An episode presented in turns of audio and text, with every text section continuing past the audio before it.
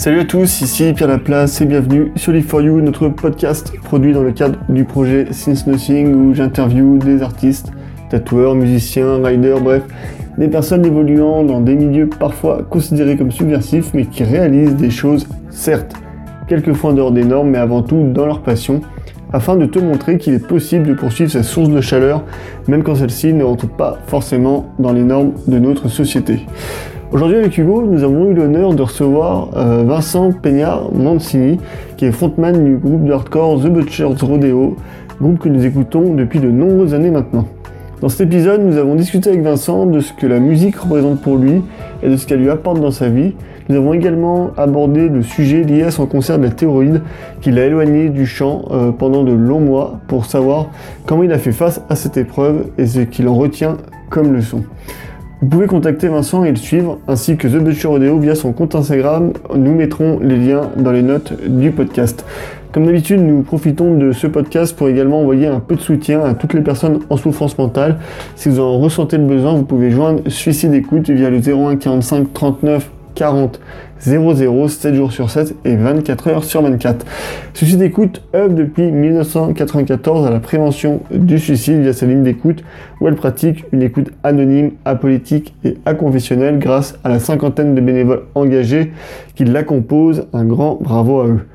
Je vais m'arrêter là et laisser place à notre conversation avec Vincent.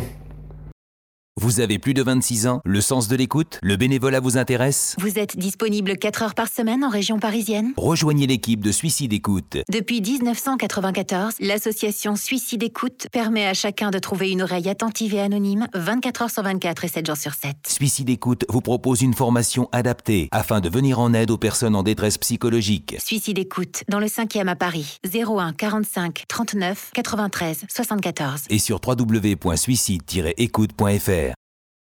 Salut Vincent. Salut. Salut les jumeaux. Ça va toi Ça va? Eh ben ça va bien. On voit, on voit le bout du tunnel, on dirait pour les concerts et tout. Donc j'ai envie de te dire que le moral est au beau fixe. Il manque plus que le soleil. Et ça va, et ça va bien se passer. Du coup, bah, merci à toi d'avoir accepté euh, notre invitation pour, euh, pour le Ah bah, podcast. merci, de, merci de m'inviter, merci de penser à moi. Ça, ça me touche et ça me, ça me fait du bien. Voilà.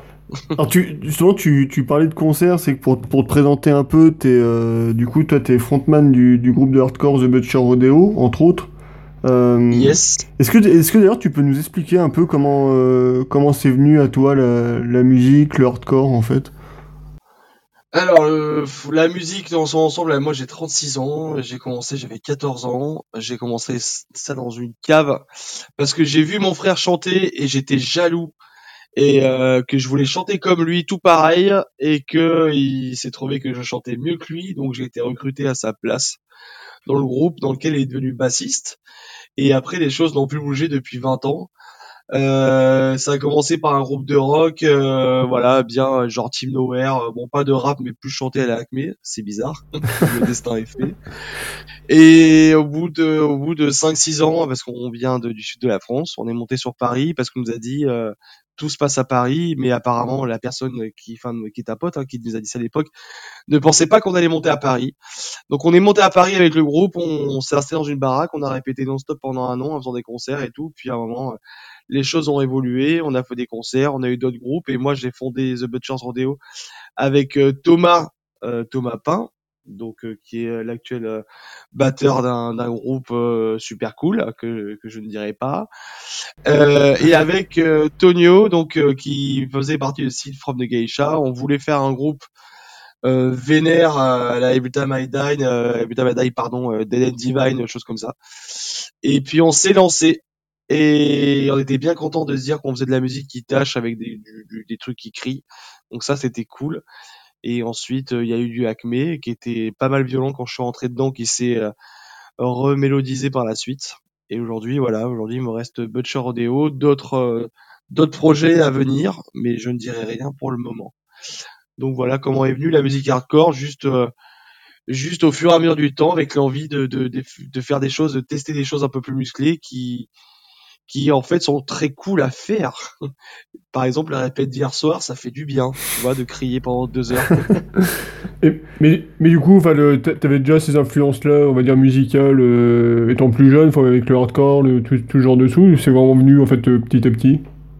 Ouais, j'ai pas, j'ai pas une euh, une culture hyper ouf du hardcore pur, mais toujours des trucs très vénères, donc tout ce que monde connaît, tout, ce que tout le monde connaît, du Slipknot, choses comme ça. Après, moi, j'étais j'étais très attiré par des trucs comme Joe où en fait ça part ça part tout en cacahuète et c'est vraiment le cœur qui parle, du Finch, avec après derrière euh, du Power the Well, euh, choses comme ça quoi. Donc après de plus en plus sombre, de plus en plus post-hardcore et hardcore. Euh, hardcore par définition, je dis comme dit, je dirais pur.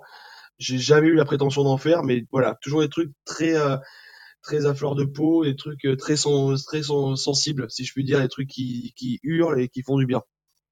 Et, du coup, je crois que tu travailles à côté, tu t'en vis pas, toi, de The Butcher Rodeo? Non, moi j'ai toujours travaillé. Euh, parce que parce que parce que je, je refuse euh, je, je refuse de, de courir après la musique pour pouvoir en vivre. Euh, j'admire mes amis qui sont investis et qui arrivent à, à en vivre avec beaucoup peu de moyens.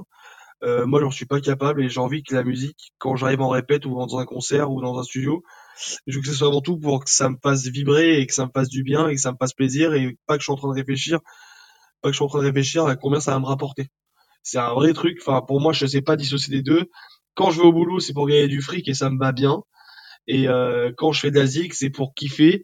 Et j'ai envie de te dire, j'ai eu l'opportunité, j'ai la chance même aujourd'hui de pouvoir euh, euh, être dans des structures euh, qui sont euh, hyper professionnelles et qui permettent de faire des, des choses superbes. Donc, donc voilà, tant mieux. Je touche, on va dire, le fait de pouvoir être professionnel, mais je n'en ai pas envie. Je préfère rester comme ça. Et, justement, des fois, c'est pas compliqué de lier les deux entre la vie professionnelle et la musique? Bah ça ça a pas été évident il y a ça pas été évident à un moment où typiquement en 2016, j'ai fait euh, j'ai fait 100 concerts en un an. Donc ça peut paraître peu sur le papier, mais ça fait un concert tous les trois jours. Et, euh, et en vrai, j'étais jamais au travail. Et j'étais là lundi, mardi, mercredi, jeudi parfois. Euh, j'étais pas souvent là, mais j'avais beaucoup de congés parce que je travaillais le week-end et que voilà, je faisais un popote quand quand je jouais euh, quand je jouais euh, le week-end dans la journée parisienne, j'allais travailler le matin à 5h30 et puis après le soir j'allais jouer. J'ai fait souvent, souvent, souvent ça, même en semaine quand on jouait. Euh, voilà, c'est un, c'est un investissement euh, personnel et physique et beaucoup de. J'aime pas le mot sacrifice parce que tout de suite euh, ça, ça, ça formalise quelque chose de waouh, il sacrifie pour la cause. Non, non, juste de sacrifice personnel. Euh, et puis voilà. Donc 2016, grosse année. Avant, je dis pas que c'était pas des grosses années, mais c'était plus gérable avec le travail. Aujourd'hui, bah, avec le Covid, j'ai envie de te dire, je viens de passer deux ans, euh, plus, euh, plus, euh, oui, la maladie avant. Ouais, les deux ans où où j'ai pas eu besoin de négocier quoi que ce soit avec mon travail pour pouvoir faire un concert parce qu'on pouvait pas en faire. Voilà. Mais il y a eu ouais cette fameuse année 2016 où voilà janvier un mois de studio, février deux semaines à Cuba, deux semaines de résidence avec le bal, on est parti non-stop jusqu'à fin mai. Euh, on a eu 15 euh, jours de repos, euh, juin jusqu'à fin août, on est parti en tournée, on a recommencé en octobre jusqu'à décembre, jusqu'à novembre et après tournée 26 dates avec Butcher, avec Rise of Honor Star. Enfin, voilà, ça c'est ça, c'était une bonne année, tu vois. Et après on est parti au Canada et tout. Après, il y a un moment, il y a un moment, c'était c'était fast, hein, ma maison, je savais plus quoi rassembler. Ma femme non plus d'ailleurs, je savais pas. mais, mais, du coup, toi, ton, ton travail, il est au courant de ce que tu fais dans la musique, du, et du coup, c'est pour ça qu'il est aussi, parce que en fait, ça nécessite d'avoir un employeur vachement compréhensif quand même. Ouais, après, euh, moi, je suis pas du genre, euh, j'aime pas d'idées. Je suis très honnête. Euh, ils savent que ça fait partie de ma vie. Euh, il y en a certains qui sont au courant que bon, je fais pas ça pour rigoler.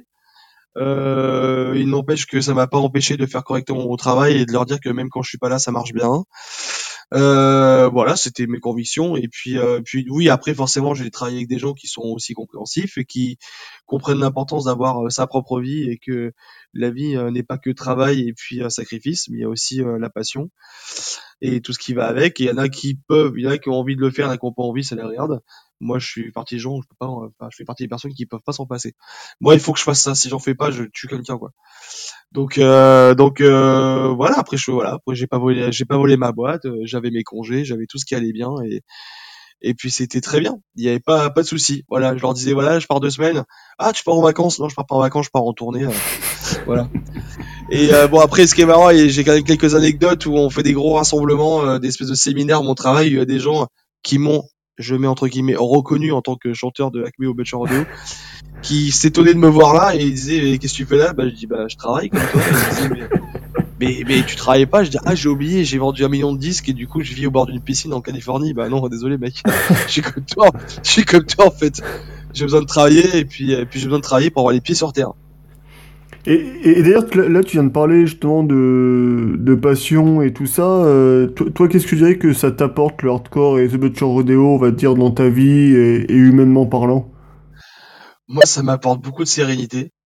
Euh, même si euh, même si ça a l'air complètement contradictoire mais le fait de pouvoir voilà sortir toutes ces émotions à ce moment-là ça fait 20 ans que je fais ça et ça fait 20 ans que ça me fait du bien euh, je dis pas qu'il faut faire ça pour se sentir bien mais moi en tout cas ça me permet de me sentir bien.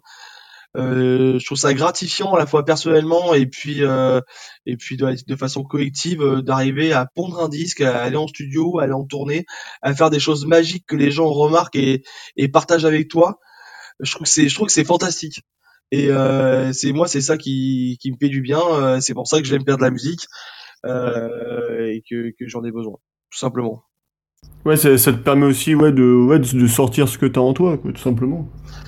ouais après je dis pas que voilà je, je dis pas que la musique c'est ma thérapie euh, machin et tout parce que je trouve qu'il y en a beaucoup qui le disent ça fait partie ça fait partie ouais de, de, de des choses qui moi me permettent de me sentir bien Euh, mais je te dis à la fois dans la musique elle-même quand je chante, mais aussi avec euh, avec mon avec mon band et, et avec euh, mes potes et avec tous les toutes les personnes que tu peux rencontrer sur la route. Mais c'est ça que je trouve fabuleux, c'est quand t'es à la table de merch et que les gens viennent et qu'ils viennent pour acheter un t-shirt et qu'en fait ils restent pendant une heure et demie parce que t'es en train de discuter de ce qu'il a fait aujourd'hui dans, sa vie où il a une soirée et tout. Moi c'est ce que j'adore.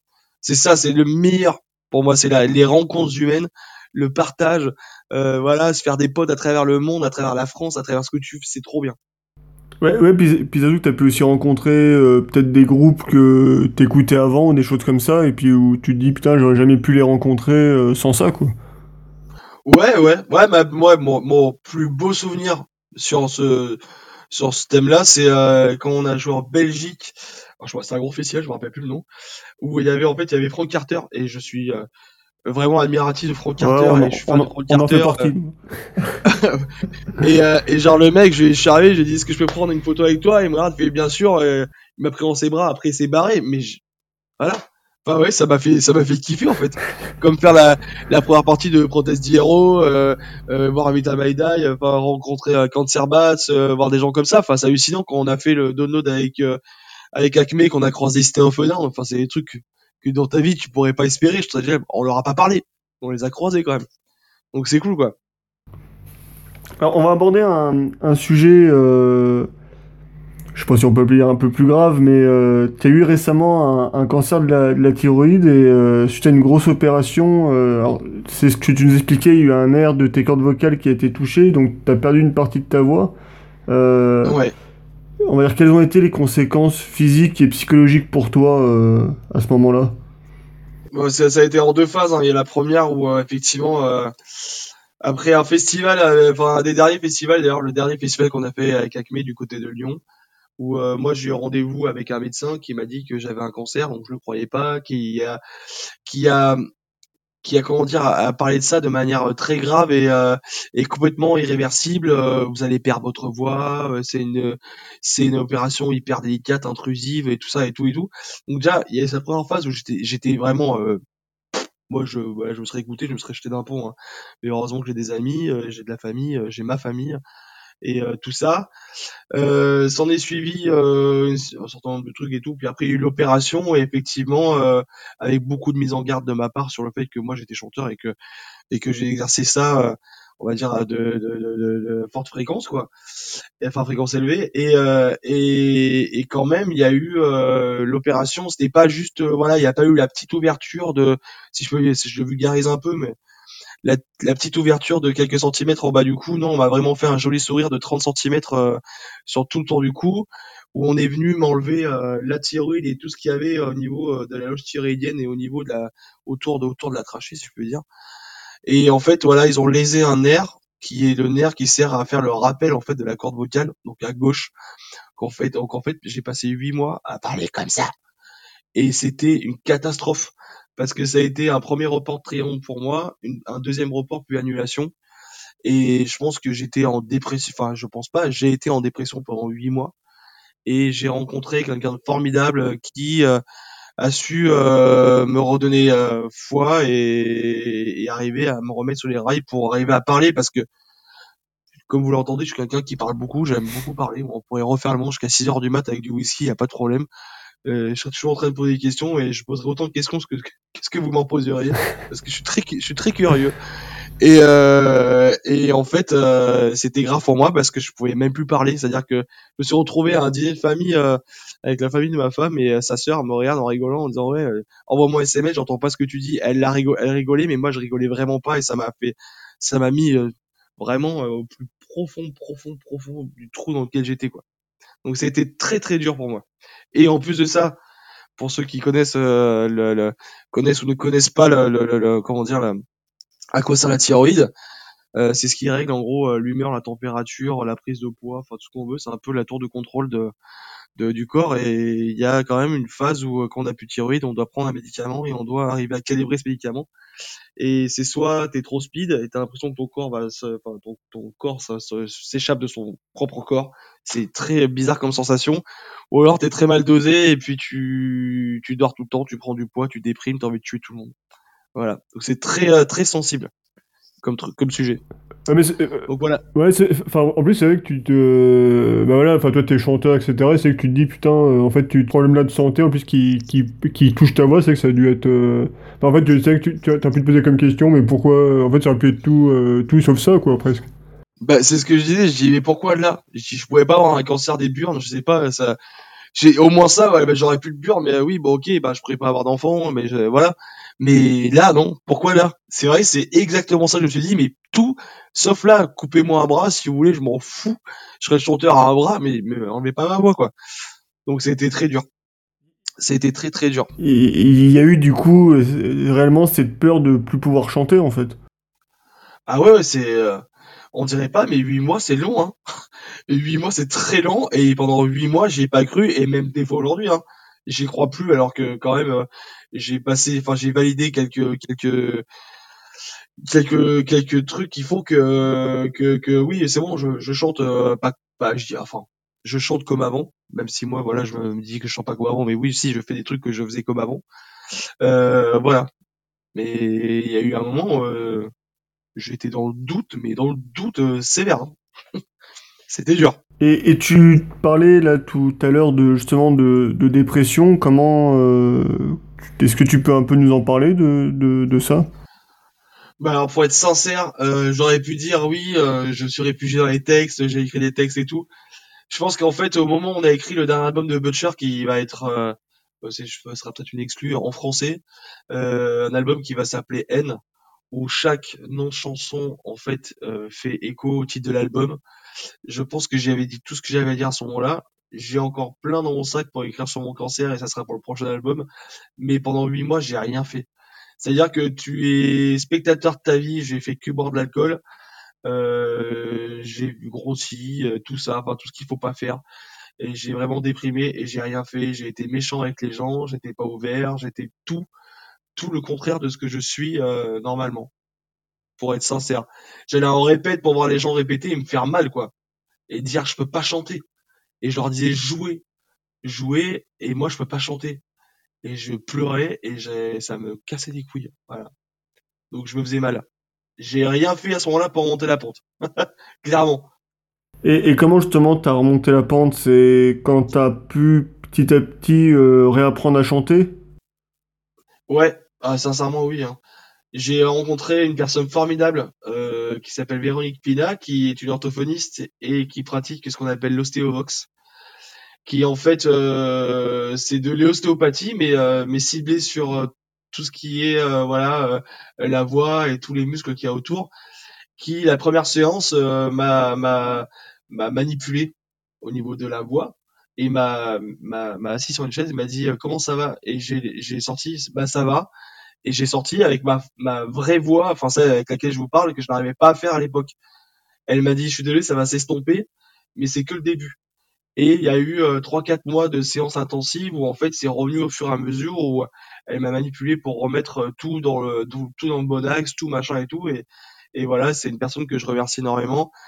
Et à côté de ça, après on a repris les cours de chant avec euh, mon, mon éternel prof de chant qui est David Ferron, et euh, avec qui euh, j'ai fait on a fait un travail. On a recommencé de, de zéro. Vraiment les premières notes que j'ai sorties sur mon mon premier cours de chant j'ai fait waouh. Je fais on est ultra loin de ce qu'il y avait avant. Donc ça a été euh, ça a été ouais après il y a eu huit mois de dépression et après il y a eu quand même dix mois de de rééducation très intense.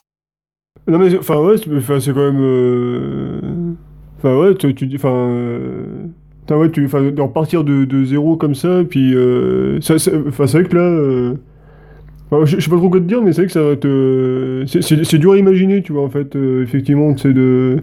Ah ouais, vraiment, j'avais plus rien, c'est-à-dire que j'avais plus aucune puissance, j'avais plus aucun placement. C'est un peu comme un joueur de foot qui se pète la jambe. Et pour revenir au plus haut niveau, il, se rappelle de toutes les années qu'il a traversées avant, il va falloir qu'il recommence, quoi. Il y a des réflexes qui reviennent plus vite que d'autres. Mais voilà, la voix, c'est un muscle c'est comme euh, comme un joueur de foot, bah c'est un truc qui se remuscle. Et quand ça fait 20 ans que tu le muscles comme un ouf, parce qu'en fait tu répètes 5 fois par semaine que tu pars tous les semaines, tous les week-ends en concert, en tournée, tout machin, en fait, t'es tout le temps en train de faire de la musique. Donc t'es t'es t'es mais t'es surentraîné quoi, tu vois. Et que tu passes en fait à un an et demi de ta vie à rien faire, eh ben le redémarrage il est hyper compliqué. Et là il faut être bien entouré des bonnes personnes et il faut savoir écouter et s'armer de patience. Et justement, quand tu as commencé à, à, prendre des cours de chant et euh, à travailler avec ton orthophoniste, euh, là tu parles de 10 mois, est-ce que quand même il y a des moments pendant ces 10 mois, tu t'es dit putain, je vais jamais y arriver, euh, par exemple, autant, tout, autant tout, bah, tout abandonner quoi? Ah bah à chaque fois, hein. à chaque séance. à chaque séance, à chaque début, à chaque fin, à chaque voilà, je veux dire jusqu'à ce que j'ai jusqu'à ce que je valide mon étape de studio avec Butcher et que je me dise putain j'ai fait j'ai fait mes 10 titres en 5 jours comme j'aurais pu le faire avant. J'étais pour moi persuadé que j'arriverais jamais plus à rien. Et le contre-coup derrière le studio, ça a été pendant un mois, j'avais plus de voix, euh, pas parce que j'étais fatigué et tout, mais parce qu'en fait j'avais tellement accumulé de stress et de de pression pendant 10 mois que tout est retombé derrière et ça a été encore plus dur redémarrer. Alors maintenant c'est bon, je suis revenu dans un rythme à peu près normal donc ça c'est plutôt cool. Mais euh, mais oui, le chemin pour arriver à la délibération, enfin, ouais, bah, bref, libération studio, par le studio, il a été très long et euh, je pense que mon entourage a, a suivi euh, a suivi beaucoup de choses et, j'en excuse encore aujourd'hui, mais voilà, c'est comme ça. C'est dur à expliquer. Hein. Et, et aujourd'hui, justement, quand, euh, quand tu chantes, est-ce qu'il y a des choses où il faut que tu fasses euh, plus attention euh, qu'à l'époque, par exemple? Ouais, bah il faut que je m'échauffe. Hein. c'est un peu, c'est un peu comme les gamins qui passent de la troisième à la seconde où il y a, il, y a il faut qu'ils fassent vraiment ses devoirs, tu vois. et euh, ouais, il faut que je m'échauffe, et il faut que je fasse attention, il faut que quand je chante, je puisse me remettre en question, que je sois assez lucide sur ce que je fais, chose que je faisais moins avant, même parce que je privilégie euh, l'émotion et, pas et pas la technique, parce que la technique c'est bien, oui c'est bien, la technique ça permet de faire plein de choses, mais il y a rien qui remplace euh, la, le côté sauvage, ce, qui, ce que tu penses vraiment et et il y a tous les trucs pas bien qui font que c'est mieux que, que, que tu pouvais espérer. Donc moi je suis pour la magie dans la musique, donc euh, voilà. Mais ça rappelle à l'ordre. Euh, voilà, il y a des choses que je pense que je peux peut-être moins bien faire qu'avant ou moins facilement. Il faut que je me concentre. Tu vois, ce week-end, je suis parti euh, deux, euh, deux jours euh, avec un groupe pour faire la cover d'un band qui va sortir au mois de juin là. Euh, ouais, ou dans le studio, ouais, bah déjà j'étais pas à l'aise parce que j'étais pas avec mon équipe et que en plus j'avais des trucs que j'arrivais pas à faire et que ça me gavait, avec que je me concentre, que je comprenne, que je réfléchisse. C'est des trucs que j'ai pas l'habitude de faire, de réfléchir. Donc, euh, donc voilà, juste ça. Mais après, euh, j'ai pas encore eu le test des concerts. Je sais pas ce que ça va donner. Euh, est-ce que ça va partir en couille ou pas Je sais pas, on verra. Ça sera la surprise. Au pire, je partirai, c'est pas grave. tu tu, tu l'appréhendes cette étape de concert? Ouais, un peu quand même parce que j'ai pas, enfin pour ceux qui pour ceux qui connaissent un peu euh, le, le, le, la prise de l'évothyrox et tout, où tout le monde te dit bah voilà tu vas être stable et tout. En fait, il y a peu de gens qui sont stables et beaucoup qui en chient toute leur vie. Euh, je pense que pour l'instant, je suis partie des gens qui en chient toute leur vie et j'ai peur des des jours sans où euh, en fait je serais tellement crevé et déprimé que la boîte suivra pas et je serai obligé de me mettre un coup de pied au cul. Et ça, ça j'appréhende un peu, mais après non, j'appréhende pas. Je sais que j'aurai toujours la niaque et que je me laisserai jamais abattre. Pour avoir, pour avoir fait plein de concerts et avoir fait des, des concerts dans les étoiles pitoyables parce que j'étais vraiment malade, type ou euh, trois jours euh, sans voix, où tu sais, tu, quand t'es chanteur, t'as ce fameux cauchemar où t'arrives sur scène, tu chantes, y a rien qui sort. Bah, je l'ai vécu trois fois au Mexique. et, euh, finalement, euh, voilà, une fois que tu commences, et bah, tu vas voir ton batteur, tu fais vie de merde, il fait s'en fout. Tu fais ok, c'est bon on n'est pas, on n'est pas corne, on joue pas devant 40 000 personnes, ça se passe bien, et puis voilà quoi. Il y avait une question que qu'on voulait te poser. Donc, bon, pour ceux qui ne sauraient pas, toi, tu as un frère jumeau. Et euh, donc, on sait qu'il y a une relation un peu spéciale. On est, on est bien placé pour, euh, pour le savoir. Pendant je, je sais pas, alors je, je, me permets, mais je sais pas si vous, mais moi, on m'a souvent posé la question, ça fait quoi d'avoir un jumeau? Et moi, je réponds toujours, ça fait quoi d'être tout seul? Je sais ah, pas. c'est une, bonne réponse. Ouais, c'est vrai que. Parce que je, je, sais pas ce que ça fait d'être tout seul en fait. Je sais pas ce que c'est d'avoir un mec qui te ressemble pas, tu vois. non, mais c'est clair, ouais, c'est clair. Ouais, on, on, va s'en souvenir de ça. C'est une bonne, bonne, bonne question à, à répondre, ça. Ouais. Et du coup, euh, non, alors oui, relation spéciale, évidemment. Euh, bon, tu, ça, ça se jauge par rapport aux autres hein, qui sont eux tout seuls. Euh, oui, spécial, fusionnel, euh, où tu passes de l'amour à la bagarre en une fraction de seconde. Ah, ça on connaît aussi. voilà. Moi, je me rappelle, on s'est, on jouait à Lyon, on allait jouer à Lyon avec donc notre premier groupe, parce qu'on l'a monté ensemble, qui s'appelait No Swan. Et euh, il travaillait donc sur son Mac pour euh, la boîte dans laquelle il était à l'époque. Où je lui ai dit est-ce que je vais à droite ou à gauche? Il me dit euh, tu me casses les couilles, je suis en train de bosser. J'ai pris la couloir, j'ai jeté dans la gueule. Et on s'est arrêté au milieu de la trois voies et on était en train de se battre dans le camion. Et euh, on a fait un bouchon de ouf, c'était génial. voilà. Mais, on, on, fait exactement la même chose. C'est ça, c'est incroyable. Hein. Et, mais, mais, ça, finit aussi rapidement que ça a commencé. oui, voilà, c'est très soupolé comme action, mais euh, mais je sais pas, c'est libérateur. Hein, donc euh, voilà, donc ça nous arrivé plein de fois où on s'engueule euh, et puis après on se dit bon allez plus jamais, hein, parce que c'est chiant quand même, tu vois, puisque c'est comme très, c'est très très fort comme relation, voilà. Donc il faut, faut faire attention, mais voilà. Mais je sais que mon frère, s'il fait de la musique, il le fait en partie pour moi, parce que sinon il aurait arrêté depuis longtemps. Et que et que il doit sûrement quelque part peut-être je sais pas je kiffer faire ça avec moi et voir que moi je lâche pas l'affaire. Voilà. Et, et, et, justement pendant cette période de, de, dépression et même de rééducation lui comment il l'a vécu? Il en avait rien à foutre. Non c'est c'est non c'était une blague euh... oh, déjà ce qui était tragique c'est que le jour où on annoncé c'était deux jours avant son mariage donc c'était euh... je pense qu'il avait pas besoin de ça à ce moment là euh, bon bah soit euh, c'était comme ça, ça voilà. Et comment il l'a vécu? Bah il l'a vécu, euh, il l'a vécu comme quelqu'un qui a envie d'être avec moi, mais pas trop parce que ça lui fait peur et ça lui fait mal. Euh, donc il n'était pas forcément avec moi. Il prenait des nouvelles comme tout le monde, mais mais je pense que c'est quelque chose qui l'effraie, c'est quelque chose de toute façon qu'on n'aime pas aller voir un proche à l'hôpital. Euh, dans un état qu'on n'a pas envie de voir, notamment euh, quand t'as ton frère qui a la gorge à moitié ouverte, qui arrive plus à parler alors que lui il fait que parler et chanter. Euh, je pense qu'il l'a mal vécu. Donc euh, voilà, mais après ça s'est passé normalement quoi. On, va dire que ça s'est passé comme si c'était rien passé.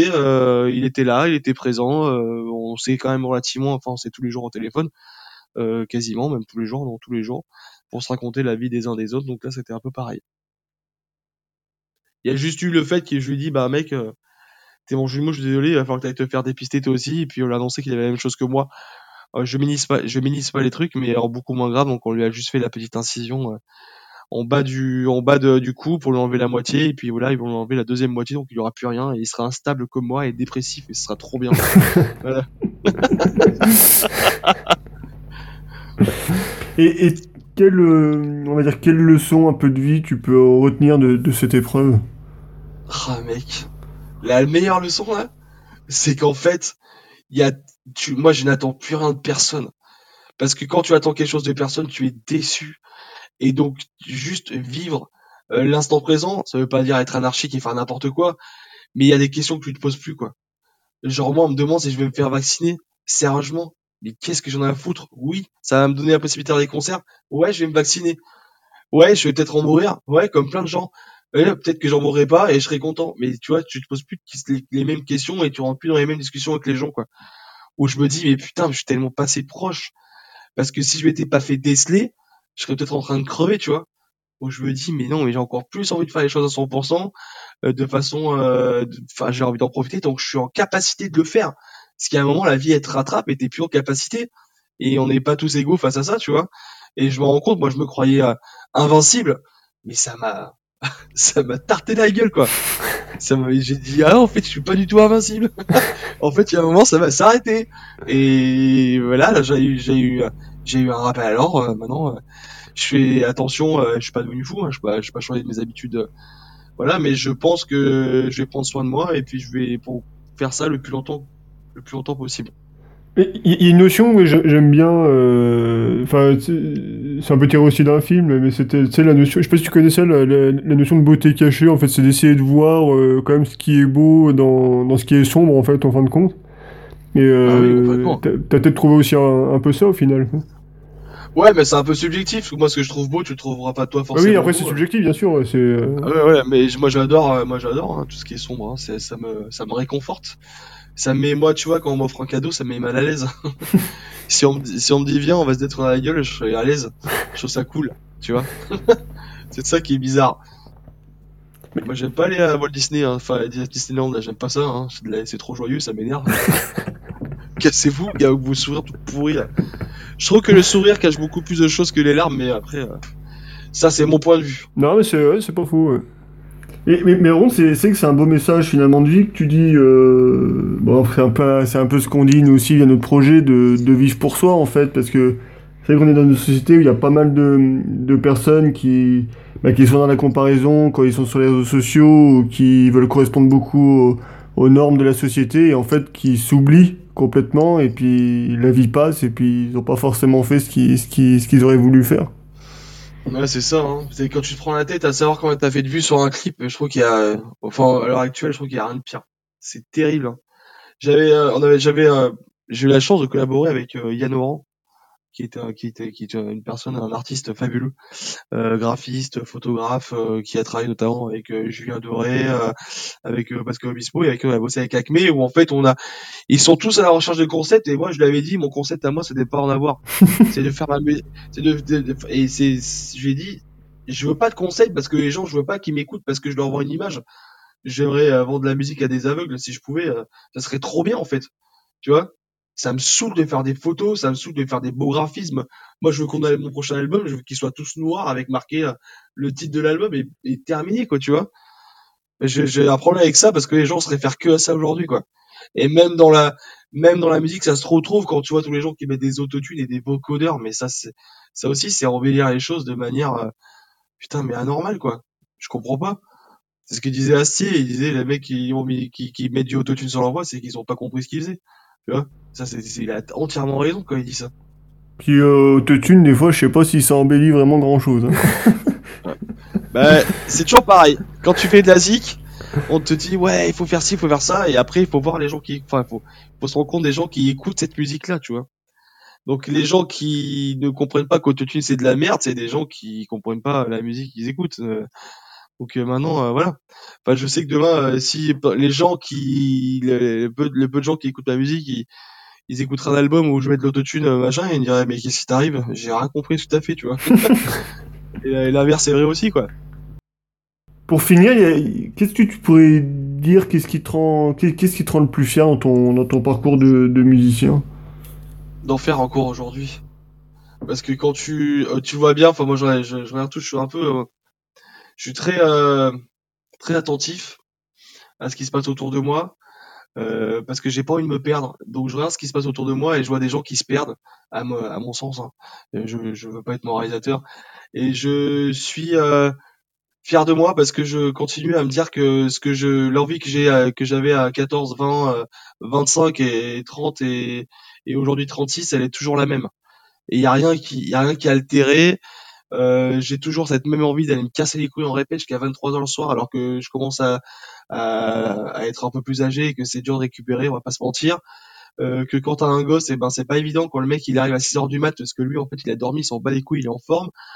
Euh, quand tu vas à un concert t'es crevé, ben il faut assurer, ta famille est là, faut aller bosser.